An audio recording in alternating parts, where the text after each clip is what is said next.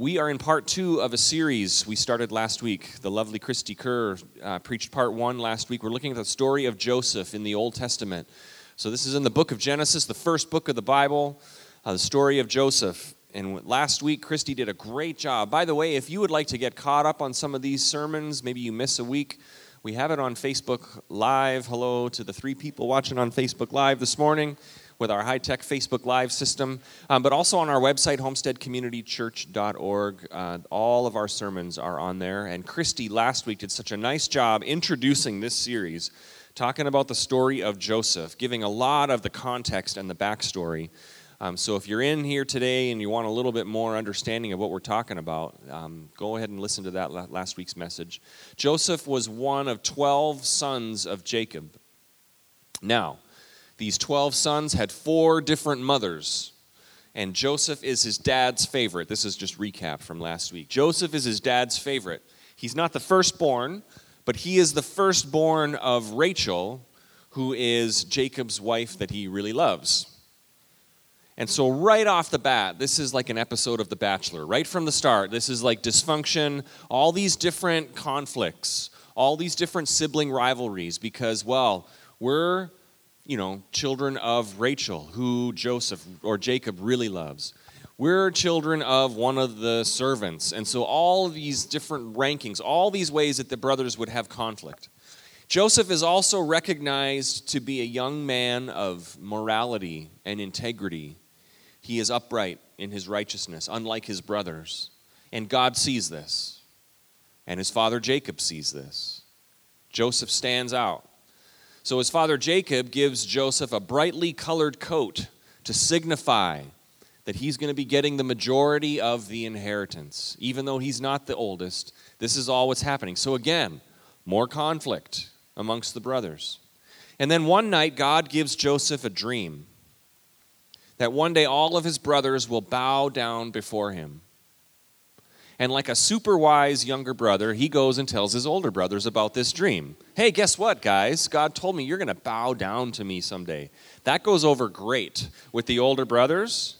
And he makes sure to tell them all about it while wearing his technicolor coat there for his brothers to see. All of this stuff. So here is where we left off last week the story of Joseph, starting in Genesis chapter 37. And here's where we pick up today Genesis chapter 37. Joseph is sent to check in on his brothers.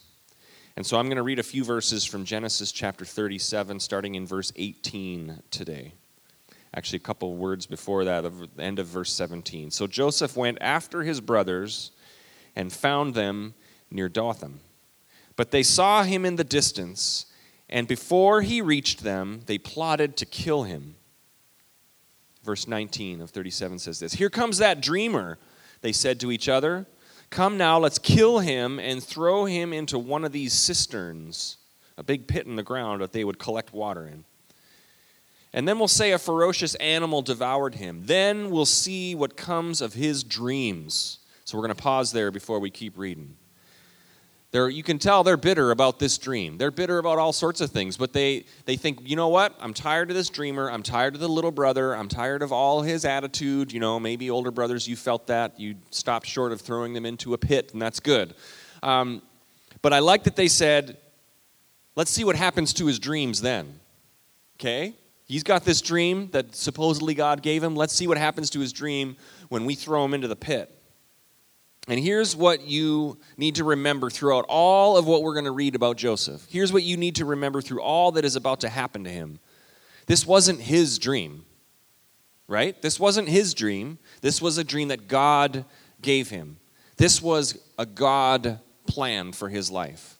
And I say that to say I, these brothers, in their naivety, are thinking that they're going to stop God's plan, that they have the power to stop God's plan.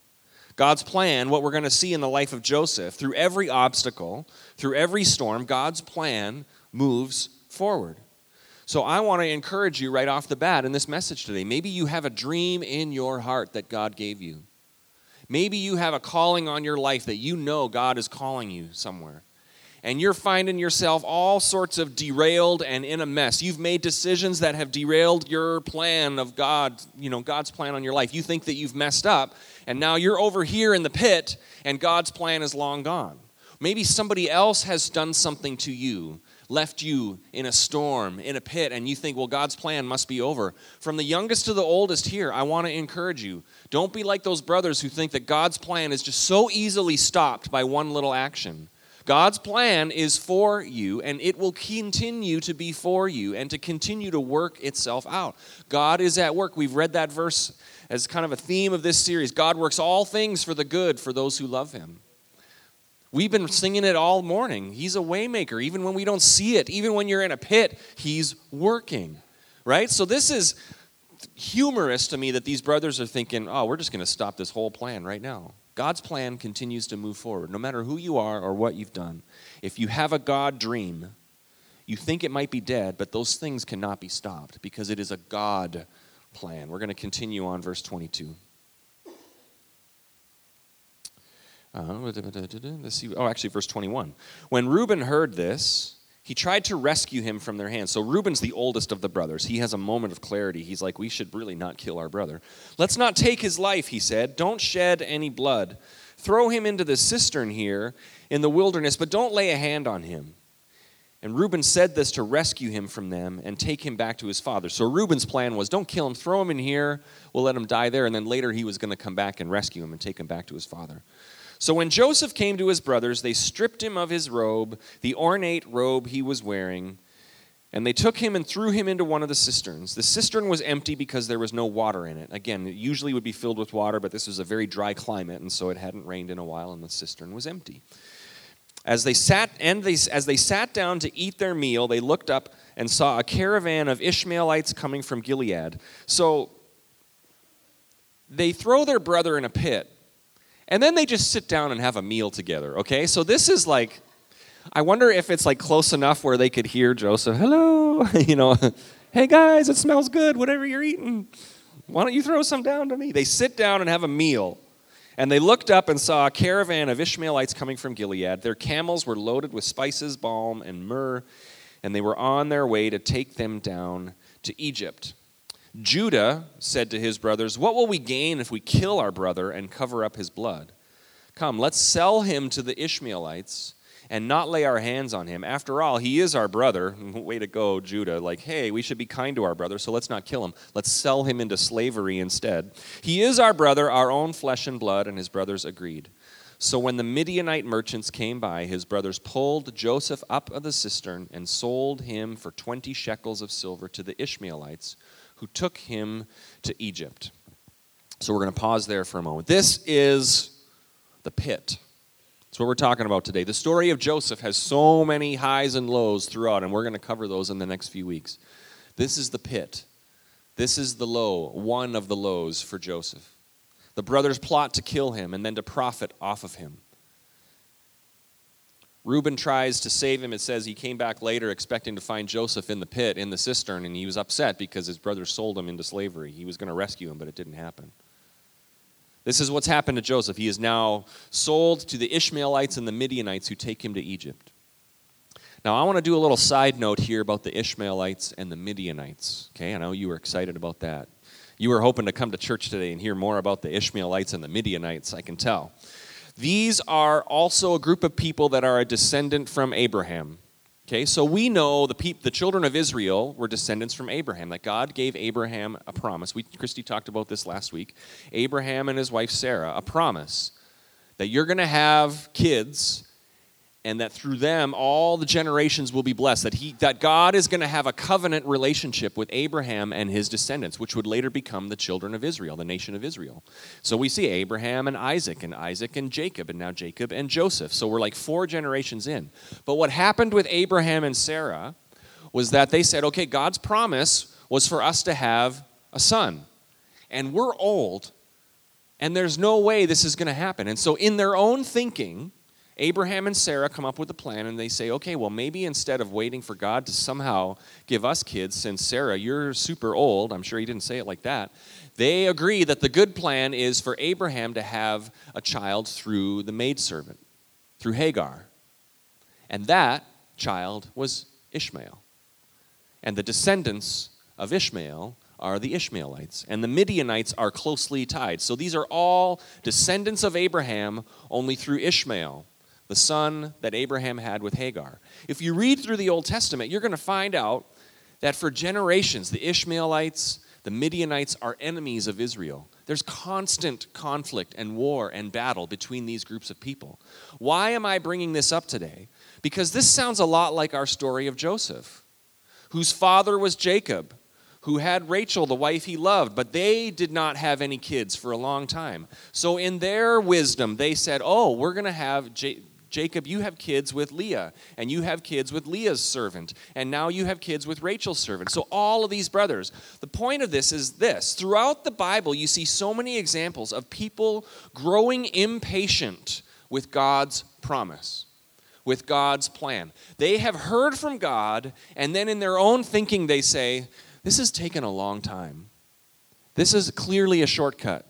This is clearly what God needs me to do. In my own human thinking, I'm going to solve this problem rather than trusting in God and being patient for the promise that God has. Does that make sense? And what we see is results that come that have generations of conflict, generations of bitterness, all sorts of stuff. The point is this when we try to solve God's plan for us, when we try to do a shortcut, when we grow impatient for what God is doing in our lives, it does not work out well.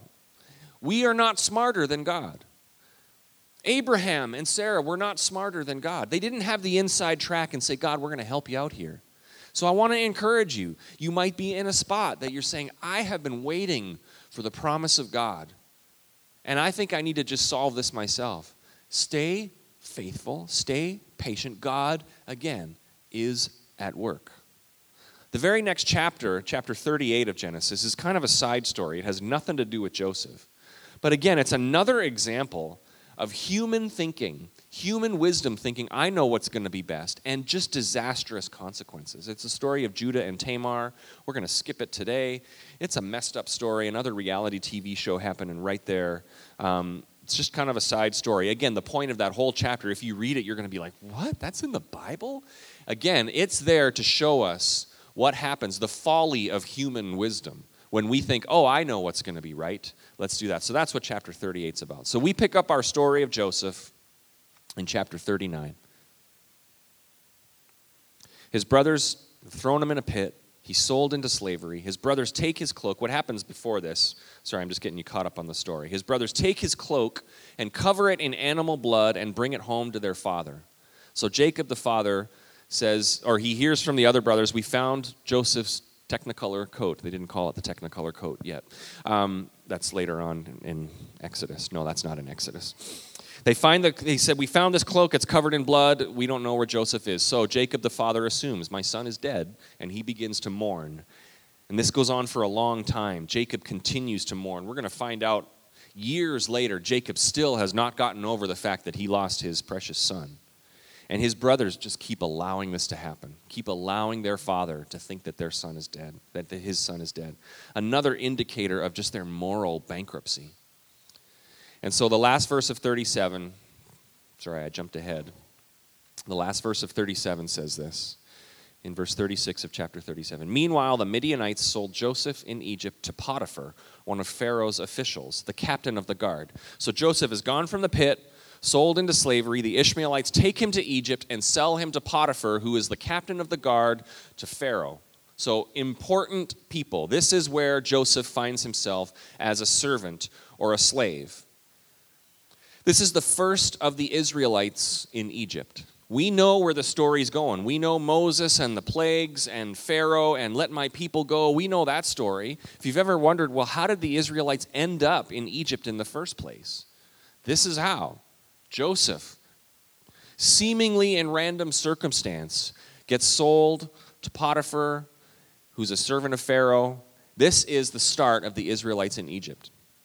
This is the start of this. The whole story comes after that, but this is the start. It's a remarkable indication of the providence of God. We're going to see it. We're going to see how God has ordered circumstances, how this isn't just random, but God puts Joseph in that very house, in that very position, because he wanted to accomplish something. An amazing example of God's providence, conducting things in all wisdom, moving seemingly random circumstances to accomplish what he wants. This is what our God does. Even when we don't see it, he's working. Even when we don't feel it, He is working. Things that you feel like are just random things, you will look back and say, man, that was God. That wasn't rejection. That wasn't a storm. That wasn't tragedy. That was just God redirecting me. That was God just ordering my steps. That was God just sending my path down here because He had something amazing to accomplish down here. God is at work in every season, in every circumstance. Now, this all sounds good, right? Except when we're the ones in the pit, right? When we're in the pit, we're like, no, this is not God working. When our life is fallen apart, we say, this is not God working. When we've been betrayed by someone, when we've been hurt by someone, this is not God working. This is just a disaster. When we're in the pit, it's easy to think that God has abandoned us and has forgotten about the promise or the dream. You can say to God, God, you had this word. I believe that you spoke to me, and now I'm in the pit.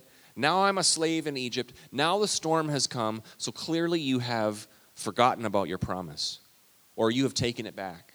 That's how we think. This story really seems to be like an indictment on the justice of God, doesn't it? When we read that, we think, why would this happen to Joseph? Right? Joseph was righteous. He was the upright one. He was favored by God. God's promise was on him. Joseph probably thought, okay, I've had this dream that my brothers are going to bow down to me. God's up to something. So clearly it'll just be a matter of two days and then that's going to happen. It's going to be super easy and smooth sailing from here on out. He had no idea what was going to come. But we think, why would God do that to someone who was righteous? Have you ever been there? If you've been in a pit, you've been there. God, why are you doing this to me? I'm trying to live for you. I'm trying to serve you. I'm trying to do the right thing. Joseph would have thought this should happen to one of my brothers. We read that and we think this should happen to one of the unrighteous brothers who throw the brother in the pit and then eat a meal beside him, who tell a lie to their father saying that Joseph has been killed and let him believe that for years. If God is just, one of the crummy brothers should be in the pit. All of them should be in there. Why do the righteous suffer? Clearly, this is a problem with God's justice or his power or his love or something. There's a problem somewhere. We believe that God is sovereign and powerful, so suffering should come to those who are guilty. That's just how our mind works. If you're guilty, then you, we understand how suffering should come. But the truth is this, and this is a hard truth, especially if you're in a pit God allows suffering. God is just, and He loves us, and is with us, and will allow us to go through times of suffering. And we have to get this. Again, it's that verse that Christy read last week that we've already talked about today, the verse that sums up this whole story so well, found in Romans 8 28. In all things, God works for the good of those who love Him. In suffering, in the pit, in the slavery, in the storm, in the sickness, in the marriage falling apart, we know that God is at work. Some things happen to you that is not God's perfect will, and I want to. It's it's a hard balance to find because there are evil things, there are evil people, there are things that happen, but God is at work. God can redeem it. God didn't send the car accident. God didn't send the disease, but He can work through it. There's nothing that's going to stop the plan of God in your life. Even when you can't see it, He's working. So don't give up when you're in the pit. God is at work. God is at work for your good. Teenagers, you might be going through a storm right now. Know that God is at work for your good, for your good and His glory. Don't give up on it. Don't give up on it. No matter what's been done to you or the decisions you've made, don't give up on it. There are things being accomplished in you and through you right now. And man, are we stubborn. We can, right? God's probably up there like, really, this still the same lesson? Like, we've been trying to get through it's like a level in a video game you just can't get past right? Like really? Come on let's learn this lesson so that we can move on to the next thing. But we're not going where i need you to go until we learn this lesson because what god is teaching you right now is formative for what he wants to accomplish in you. We are stubborn and we take a long time to learn the lesson that god is trying to teach us. But god knows that sometimes suffering is exactly where we need to be to learn that lesson. And it's a good thing and it's hard, but it's a good thing. It's a good thing. And that's annoying that that's a good thing. But it might not be, it's not a dead end, but rather the providence of God where you're at, just saying God is working and moving. God is preparing you in the pit. All Joseph sees is the pit. He doesn't know how his story is going to play out. We read ahead and we know how his story is going to play out. The day that's coming when his brothers are going to bow down before him. And, you know, not to have a spoiler alert, but maybe you know the story and keep coming the next few weeks. This story is really an amazing story. All Joseph sees in that moment is the pit and the slavery. He doesn't know how it's going to play out. He has no idea what God has him for, for him to do. And that's the same for you. You have no idea what God has for you to do. Whatever season you're in, recognize God is at work for my good. I want to learn what I need to learn and keep moving forward and not give up on the dream that God has. So finally, now we're in verse 39. I'm just going to read a couple verses at the start of verse 39, or chapter 39, sorry. Genesis chapter 39. This is where our story picks up. I'm going to read verse 1 through 4. Sorry, I guess my notes are off from what I wrote in my Bible. It might be more than that. We'll find out. Now, Joseph had been taken down to Egypt. Potiphar, an Egyptian who was one of Pharaoh's officials, the captain of the guard, brought him, bought him from the Ishmaelites who had taken him there. Here's what I want you to get the Lord was with Joseph so that he prospered. Like, what? He's a slave. No, the Lord was with him so that he prospered. The Lord was with him so that he prospered. And he lived in the house of his Egyptian master. And when his master saw that the Lord was with him, and that the Lord gave him success in everything he did, Joseph found favor in his eyes and became his attendant. Potiphar put him in charge of his household, and he entrusted to his care everything he owned. From time to time, do it keep going? Oh no, we'll stop there. Man, sorry, I'm I got wrong things written down here. We're going to stop right there. He put him in charge of everything he owned. You can see God working. But the best part was what I had underlined there God was with Joseph. God was with Joseph. You're going to read this a couple more times in the chapters to come up because you might think, yay, everything's smooth sailing now for Joseph. He did it. No, there's more stuff coming, okay? There's more highs and lows that are coming. But every time and you, I have it underlined in my Bible. Every time it says this, I underlined it. And God was with him. And God was with him in jail. And God was with him in slavery. And God was with him and caused him to prosper. Every time Joseph faced hardship, it said God was with Joseph and caused him to prosper. Every time we are in a season where we feel like we're in a pit, we can know the promise of God. God is with you and can cause you to prosper if you trust him, if you trust that he is at work. Now, this was not just saying that God was there watching, like, oh, there's Joseph. Let's wait and see what he does. The word used for God being with Joseph means it's stronger than that. It's dwelling, it is an advocate, it is a support. It's, I'm with you in this. I'm not just here, but I am with you. I am looking out for you. I am here as an advocate or a support. There is something wonderful that happens. And if you've been through a difficult time, you know this that when someone comes alongside of you and says, I got you, I'm with you. It could be a long day waiting for a doctor's report in a hospital room, and you have a trusted friend who's there, and they don't need to talk all the time, but you know that they are with you, and they're just sitting with you, and they're saying, I got you in this. I'm here for you. I am with you. This is what God is to us in the pit. Some of our lowest days in our marriage have involved hospitals and our kids. We've had some low days in hospitals with our kids, facing dire circumstances. And I can remember how meaningful it was just to have somebody come alongside of us and say, I'm with you. I'm with you. There was times where people would come uh, when Charlie, as a really young baby, was in the hospital for months and months and months. There was times where friends would just come and they just sit with us. I'm here. They were with us. There was just something that would lift our countenance, lift our soul. Again, they didn't have all the solutions, but they were with us. And each time in a hospital with one of our kids, there was also a time where maybe it was a doctor or a social worker, someone who was almost like an advocate for us, who came in and said, Okay, I got this. Here's what's going to happen now, and here's what we can do here. And they just had a way of just like, Oh, okay, Somebody who knows what they're doing is here and they're helping us. They are with us. Have you ever been there? How much does that just take the pressure off How much is that a reassuring feeling that make us feel like we weren't alone? They knew what to do and they were going to walk with us through this whole process. This is God. This is God with you. This is the amazing story of God coming to earth, his presence being here with us. When you're in a pit, recognize God is with you. He's with you. Saying, We got this, we're working on this, we're going to get through this, here's what we're going to do next. I got this, I got you, I'm with you. He's with you. When you feel like the dream is dead, when you've messed up your life and you're all alone, God is with you. He is at work. We've got this. We're going to move forward here.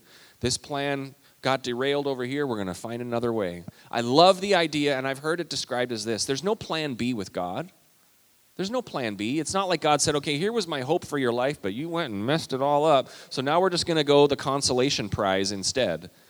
I see it like a river. There's a river that's flowing, and you try to block it. What happens to that river? just finds another way. It just keeps flowing. Say, well, we're going to get there. We're going to go this way instead. And you know what that river does, too?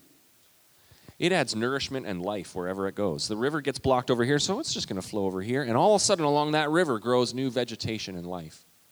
This is what God does. This is not a plan B. This is just God saying, okay, we're going to go this way. And in the meantime, there's going to be life. In the meantime, you can prosper. In the meantime, you can be a blessing to those around us because we're just going to go this way. This is how God works. There's no plan B. God is at work. So, for all of us, when we're in the midst of a pit or slavery or a storm or whatever it is, like the story of Joseph, we just have to recognize what choice do we have? What choice do we have? Here we are. What choice do I have? We can turn our backs on God or we can trust God. We can turn our backs and say, God, you've forgotten about me. I'm out. God, I know you gave a dream in my heart, but I didn't know it would involve this sacrifice or this painful circumstance. So I am out. Or we can trust God and say, God, I know you're at work. I know you have a plan that is for my good. And in the meantime, where you direct me, I'm going to go. And if it's difficult, I'm going to go there and I'm going to prosper. I'm going to be a blessing. I'm going to add life wherever I go because I know that you're with me and I know that you're guiding me in a way that I don't have no idea where we're going, but I know that it's good. Amen? I know that it's good. So that's our choice today to stick with God or to turn our back. But you got to know, just like Joseph did, and you're going to see this again next week in the pit, in the slavery, in the prison, when he's accused, when he's rejected, he always adds life. He's a blessing in the prison cell. He's a blessing, like we read today, when he's a servant in Potiphar's house. He's a blessing. It says that Potiphar's house prospered because of Joseph. We can do that in the middle of a in the middle of a storm. We can add life, we can flourish, we can trust God, we can worship him, we can express our thanks and his faithfulness. So don't give up today. That's the message of the pit. That's the message of our story today. Don't give up. You might have messed everything up in your life, but nothing can stop what God wants to do in your life. If we're willing, if we say, God, I want you to move and direct my life, nothing can stop it. It's like that river that just keeps finding a new way, keeps adding beauty wherever it goes, keeps flourishing, keeps bringing life, trusting that God is orchestrating your steps. Amen? This is what God wants to do in you. Let's close in prayer today. Heavenly Father, we thank you for your presence in our life. It's not just a God up in heaven looking down, waiting for us to mess up so you can accuse us. That's not who you are. You are the God who is with us, an advocate, a support, someone who is walking with us in every season, good and bad. You know where we're going. You know the plan that you have for us, and it is good. And even when we can't see it as good, we trust you. So I'm praying today for those who are in the midst of a time where they have given up, they think they have messed everything up that they think the dream that you have for their life is gone. Maybe it's a decision they made, or maybe it's a decision that somebody else made and betrayed them and hurt them. But right now, today, God, we want it to be a marking moment where we say, no, we're not going to stop. We're not going to stop. We're not going to give up. We're not going to quit. We're not going to be discouraged, but we are going to trust you. We're going to trust you in the storm, in the pit. We're going to trust you in the sickness. We're going to trust you in the relationship that's falling apart. We are going to trust you. We are going to do what we can to honor you. We're going to take healthy steps.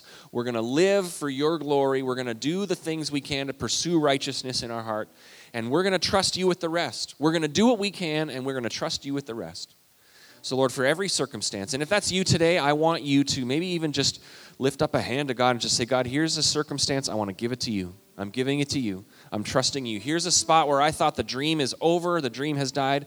I am giving it to you, and I'm trusting you. You are with me, you are working, you are moving in ways that I cannot see.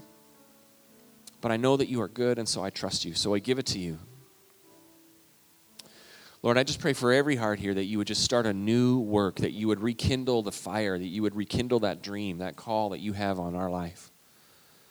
Maybe some people have kept you at a distance for so long. I recognize maybe there's people here today, you've never once given your life to God.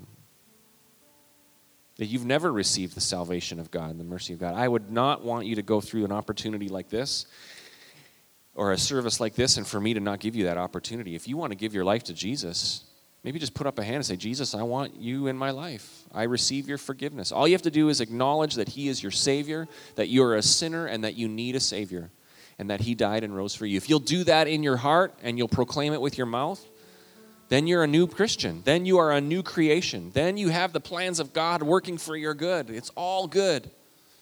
So if you are that person today, I just want to encourage you take that step. Take that step. So, Lord, we commit this time to you. We commit our lives to you. Every detail in our families, at school, at work, relationships, marriages, we just commit it to you. We trust you. We trust you. I pray that you would do a redeeming work in every circumstance. In Jesus' name we pray. Amen.